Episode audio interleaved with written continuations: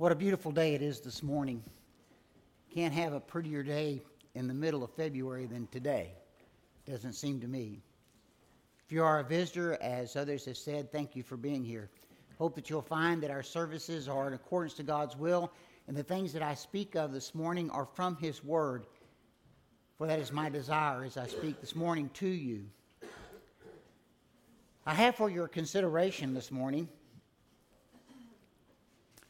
reconciliation.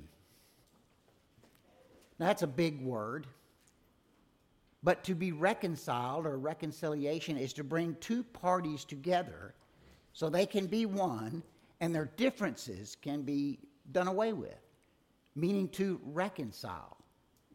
To reconcile differences so that we can be together. So what does it take to be right with God? What does it take to be reconciled to our Father?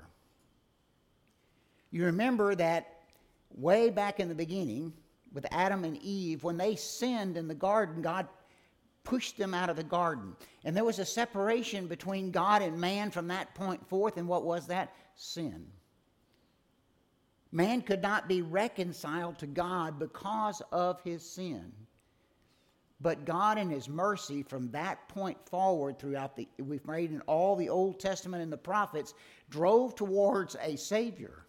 Drove and pointed towards one that would come and would reconcile man to God. We know that person as Jesus Christ, the Son of God. But I got a question for you this, this morning. Why did Jesus come to earth? Well, it, you could get a number of answers for that. He came to die on the cross for our sins. He certainly did. He came to show us what it was like, what the Father was like. He did. He came to show us how to live a life that is pleasing to God, and He did. There were many things that He did, but the one thing that He really came for was to reconcile the differences between man and God. That was His purpose in life. If you look at Romans five and six, for when we were still without strength in due time, Christ died for the ungodly. For scarcely for a righteous man would one die, yet perhaps for a good man some would even dare to die. But God demonstrated His own love towards us in that while we were still sinners, Christ died for us. Much more then, having now been justified by His blood, we shall be saved from wrath through Him. For if when we were enemies we were reconciled to God through the death of His Son, much more having been reconciled we shall be saved by His life. And not only that, but we also rejoice in God through our Lord Jesus Christ, through whom we have now received the reconciliation. The writer here has an argument. He says, you know, somebody's really a good man, somebody might die for that guy. But for a sinner? But God, in His wisdom, His grace, and His mercy, had a plan to send His Son to die that He could justify our sins, that He could wipe them away, so that we could be reconciled with Him and be part with Him. And the last sentence there says, and now only, not only that, but we also rejoice in God that through our Lord Jesus Christ, through whom we have now received the reconciliation. The writer here to the Romans said, you have received that reconciliation. Well, what was it? We'll talk about that in a minute. The reconciliation that was brought to us through the death of Jesus on the cross. Unfortunately, as we read in Romans three and twenty-three, everyone sinned and fall short of the glory of God. We are separated from God by sin. All of us are. Everyone, every man. But God in His mercy said, being justified freely by His grace through the redemption that is in Christ Jesus, whom God set forth as a propitiation by His blood through faith. The crucifixion on the cross and the blood that ran from the cross was that sac- sacrifice that purchased us. I've got the word propitiation here. As far as I know, I cannot ever remember using that word in a sentence or finding it anywhere in literature except right here.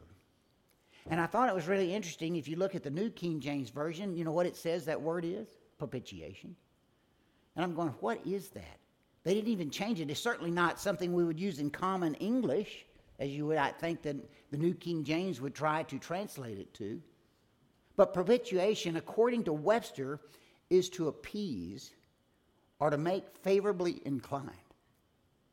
What did Jesus do to reconcile you and I to God? He allowed, he appeased the wrath of God on sin, and he inclined God to look upon us favorably. The propitiation by his blood through faith, to demonstrate his righteousness, because in his forbearance God has passed over the sins that were previously committed, to demonstrate at the present time his righteousness, that he might be just and the justifier of the one who hath faith in Jesus. Our God is a just God, and you and I as sinners deserve to be punished when we don't do what God has told us to do. And he wasn't just going to overlook it. He couldn't do that. He's a just God. But he's also a merciful God. And he sent his son to wipe the, to purchase us for him, to purchase those sins, to wipe them out, not to overlook them, but to get rid of them, because his son died for us. It wasn't cheap. Isaiah fifty-three and three said, "He is despised and rejected of men," speaking of Jesus, "a man of sorrows and acquainted with grief, and we hid, as it were, our faces from him. He was despised, and we esteemed him not. Surely he hath borne our griefs and carried our sorrows, yet we dis- did esteem him stricken, smitten of God, and afflicted. But he was wounded for our transgressions, he was bruised for our iniquities. The chastisement of our peace was upon him, and with his stripes we are healed." What was the price that was paid? It was the sacrifice of the Son of God. A little farther down there, in that fifty-third uh, chapter of Isaiah, says, "Yet it pleased the Lord to bruise him. He hath put him to grief. When thou makest my soul an offering to sin, he shall see his seed, he shall prolong his days, and the pleasure of the Lord shall prosper in his hand. He shall see the travail of his son and shall be satisfied." Propitiation, appeased, inclined to be favorable. "By his knowledge shall my righteous servant justify many, for he shall bear their iniquities. Therefore will I divide his portion with the great, and he shall divide the spoil with the strong, because he has poured out his soul unto the death, and he was numbered with the transgressors. And he bare the sins of many, and made intercession for the transgressors." Who are the transgressors? You and me. We're the transgressors. And he died on the cross. He became an inter- to intercede. He was an inter- in- he was between God and us. He purchased the propitiation with his own blood. Familiar scripture there. We see it every time we look on a football game on T V. "For God so loved the world that he gave his only begotten Son, that whosoever believeth in him shall not perish, but have everlasting life." So Christ reconciled us to God so that we can be with him forever. In First John five and eleven, it says, "This is the record. This is the written down. This is the truth." This is what it's all about, the record. That God had given to us eternal life, and this life is in his Son. "He that hath the Son hath life, and he that hath not the Son of God hath not life." We're speaking here of spiritual life, eternal life, life of the soul. Well, according to first, here in First John, that the record says that we have got to have Jesus Christ within us. If we do not have him, we do not have spiritual life.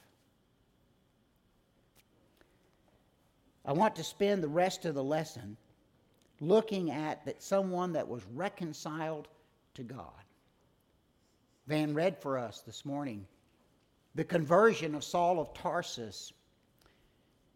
I wanted to use this example because it's probably, arguably, the, the most detailed conversion of someone to Christianity that we find in the New Testament, because it, it is pointed in three places. Here, Luke, who wrote Acts, has a pretty good detailed description of what happened, but Paul, who was Saul of Tarsus, explains it to the leadership in Jerusalem in the temple in the twenty-second chapter of Acts, and in the twenty-sixth chapter of Acts, he, t- he explains it to King Agrippa in other terms. So we have three accounts or three writings in Acts about this particular conversion. Well, who was Saul? I'm going to ask you a question. Was he a religious man? Well, we know in Acts twenty-two where he was speaking to the leaders there at the temple in Jerusalem, describing his conversion, he said, "Brethren and fathers, hear my defense before you now." And when they heard, he spoke to them in Hebrew language. They call, they kept all the more silent. Then he said, "I am indeed a Jew, born of Tarsus of Cilicia, brought, but brought up in this city at the feet of Gamaliel, taught according to the strictness of my father's law, and was zealous towards God as you are You all are today." What did Saul say of himself? He said, "I was a religious man." There are people today that say, well, all you have to do is let God into your heart. All you have to do is live a good life. All you have to do is whatever you want to believe is fine. Just follow it and do it. Well, here was a man that was extremely religious, but do you think he was doing the right thing? No, he was persecuting the church of Jesus Christ.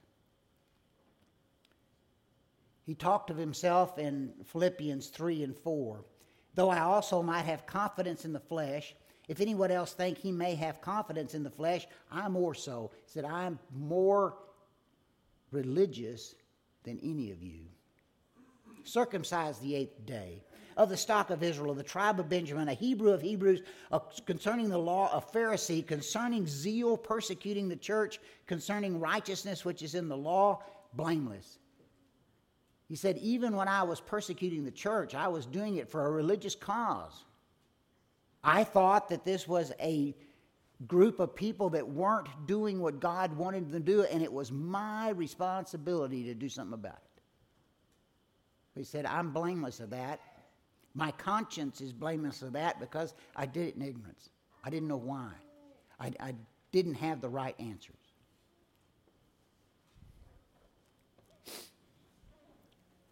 Next question I want to ask is, did Saul? when did Saul become a believer? Now, he obviously wasn't a believer when he was out persecuting the church, but we find, as Van read this morning in Acts nine, as he journeyed, he came near Damascus, and suddenly a light shone round about from heaven. Then he fell on the ground and heard a voice saying to him, "Saul, Saul, why do you perse- why are you persecuting me?" And he said, "Who are you, Lord?"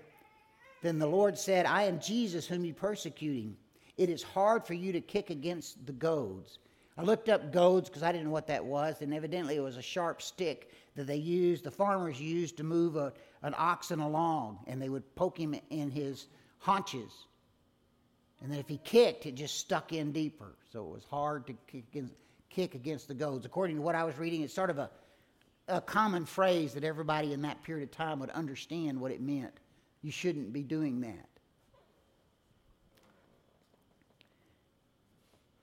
When do you think that Saul of Tarsus believed that Jesus Christ was the Son of God? I think right here. Put yourself in that situation. You're going down the road to Damascus, and a light is so bright in the middle of the day that basically it knocks you to your knees. And a voice out of that light says, you're, I am Jesus of whom you persecute. I think that's when I'd believe. How about you? I think that's when Saul of Tarsus believed that Jesus Christ was the Son of God. And it says there, so he, trembling and astonished, said, "Lord, what would you want me to do? I believe now. I know I need to, what am I got to do about it?" Then the Lord said unto him, "Arise and go into the city, and you will be told what you must do." It's a common religious belief in our modern day time that all you got to do is believe. Let Jesus into your heart. If you believe that Jesus is the Son of God, then you're saved. Well, what did Jesus say? If that's true, when he said, get up, Saul, you believe now, I want you to go out and tell everybody else about it. I want you to go out and try to convert other people to Christ. No. What he said was, is get up and go into Damascus. I'm going to tell you what you need to do. So belief was there, but there was something else required. I want to make sure that we understand belief is essential. You have to have belief. What good does it do to come to church and to worship if you don't believe that Christ is not the Son of God? Belief is essential. After all, in Mark sixteen, fifteen, and sixteen, we call it the Great Commission, where Jesus told his disciples, go into all the world and preach the gospel to every creature. He who believes and is baptized will be saved, but he who does not believe will be condemned. So you got to believe. Belief is essential.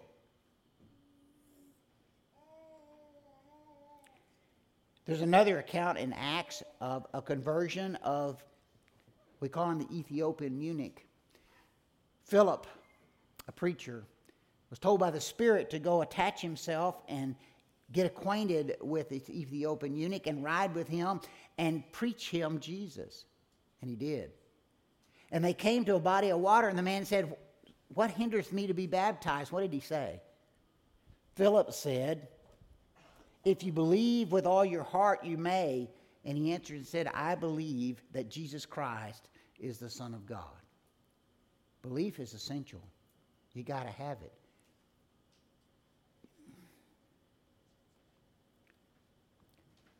But it's not enough.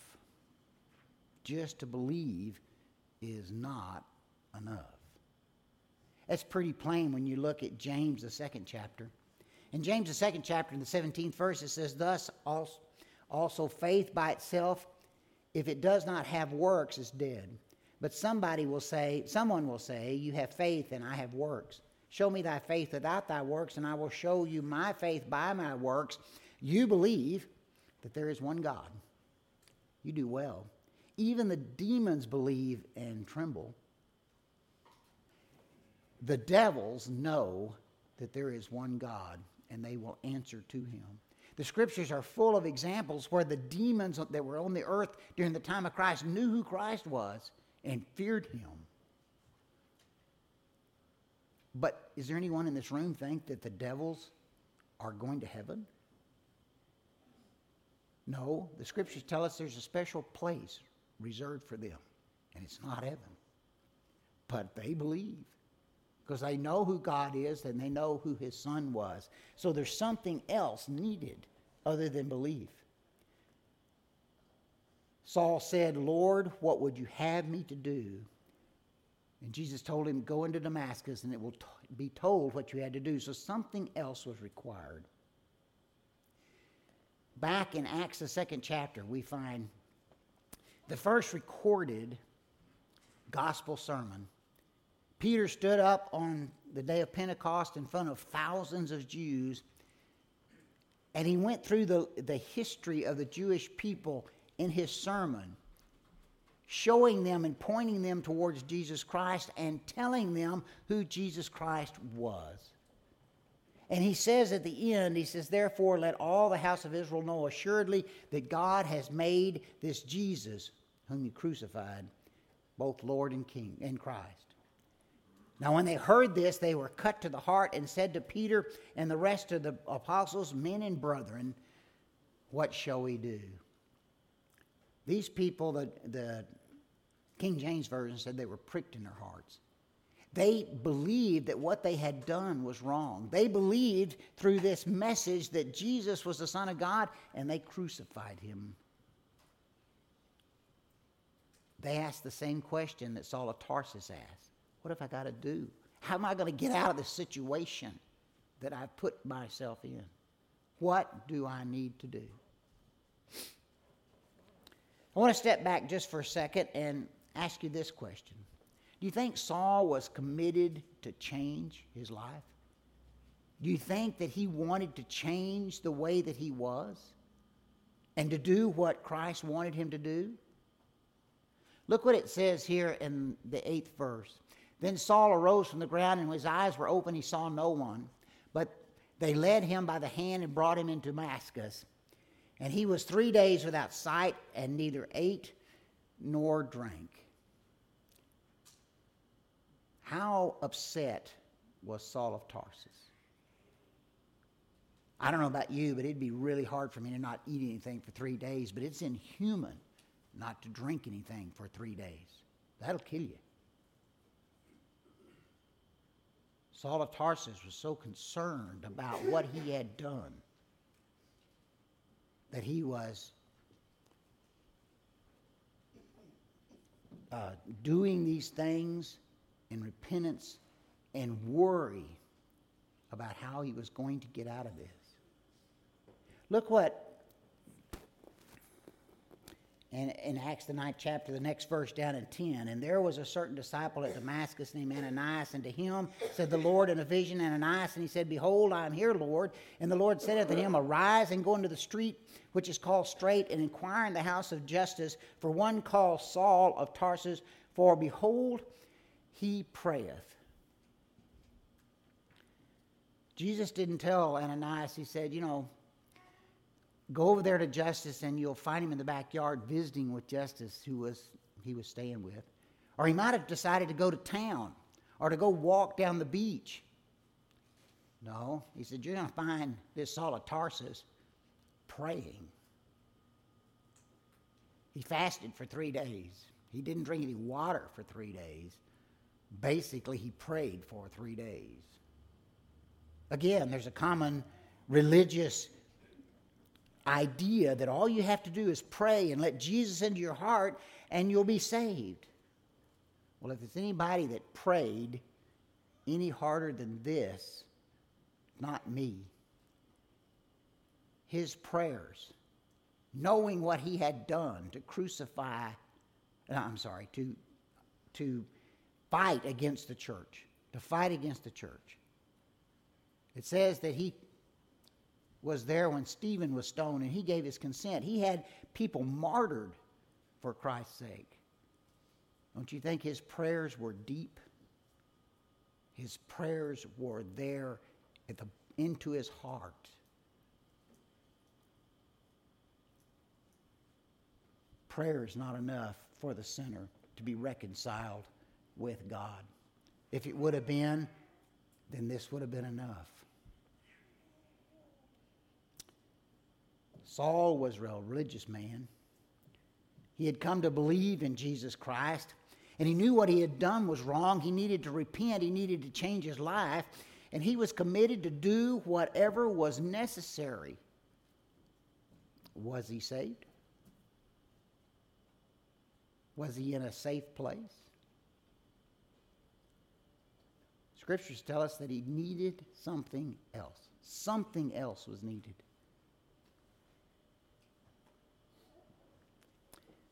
We find in Acts twenty-two, again, where Saul, or the Apostle Paul, as, as he was now called, was talking to the leadership there in the temple. He said, This one Ananias, a devout man according to the law, hath a good report of all Jews which dwelt there. Came unto me and stood and said unto me, Brother Saul, receive thy sight.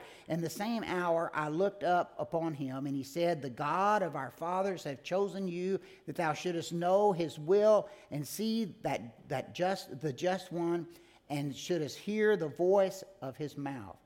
For thou shalt be, be his witness unto all men of what thou hast seen and heard.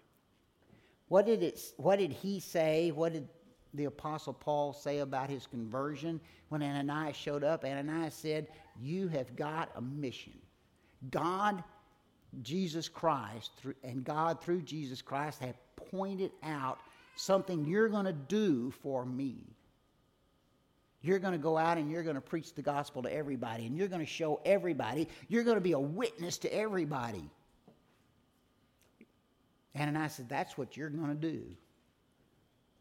But he said, and now, now why tarriest thou? Arise and be baptized and wash away thy sins, calling on the name of the Lord.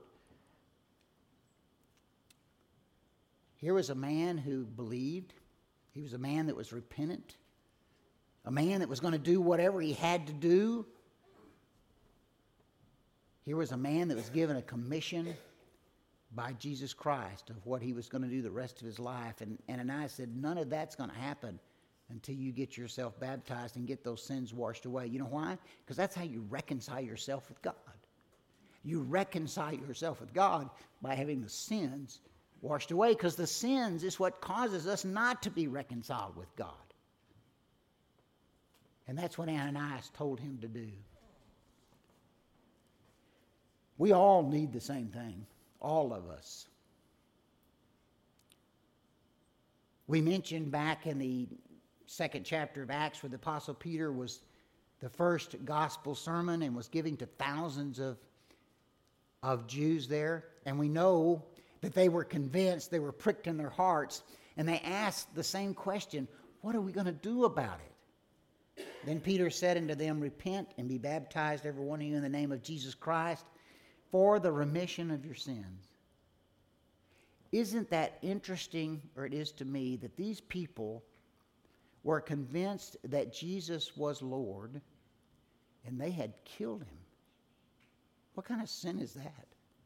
How can you justify yourself because of that? But they got the same answer. You can get those sins remitted by washing them away through baptism. The greatest sin that you could have can be remitted by washing it away with baptism. We're going to finish our lesson here. Add a question, another question. What did Saul do? Once he had done all of this, what did he do? He told King Agrippa in Acts, the twenty-sixth chapter there, relating this same conversion, he said, but rise and stand upon thy feet, for I have appeared unto thee for this purpose, to make thee a minister and a witness both of these things which I have seen, and of those things which in the which I will appear unto thee, delivering thee from the people and from the Gentiles, unto whom now I send thee, to open their eyes and to turn them from darkness to light, and from the power of Satan unto God, that they may receive forgiveness of sins and inheritance among them which are sanctified by faith that is in me. Jesus told Saul of Tarsus, you're going to go out through all the world and you're going to tell people about me. And you're going to tell them how to get their sins removed so they can be sanctified. They can be in a safe place by faith in Jesus Christ and me. We know that that's what the Apostle Paul did. He went throughout the known world setting up congregations, teaching those people what they needed to do to be saved, which is what they said here. And we can find numerous examples in all of the books or letters that he wrote. For most of the New Testament, he penned. I want to just use one example. What he wrote to the Colossia brothers in Colossians two and eleven. In whom also you are circumcised with the circumcision made without hands. You are shown before God with something that wasn't made with hands. And putting off of the body of the sin of the flesh by the circumcision of Christ, buried with him in baptism, wherein also you are risen with him through the faith of the operation of God, who has raised him from the dead, and you being dead in your sins and the uncircumcision, uncircumcision of your flesh, hath he quickened together with him, having forgiven you all trespasses. How do you get reconciled with God? You get reconciled with God by getting your sins forgiven. Reconciled with God by having your sins washed away. What did Paul teach those people that he went out into the world to teach? He said, you need to be baptized so that you can get your sins remitted. All your trespasses gone. Every man needs that to be reconciled to God. You do, I do, everyone does. I hope there's something in the lesson that allows you to think about the, where you stand in your relationship to God. As Franklin said, you need to be in that safe place, that sanctuary. To get there, you got to have your sins washed away. We ask that we send the invitation, the gospel invitation. Someone subject to the gospel call. Come as we stand and sing two verses of the song selected.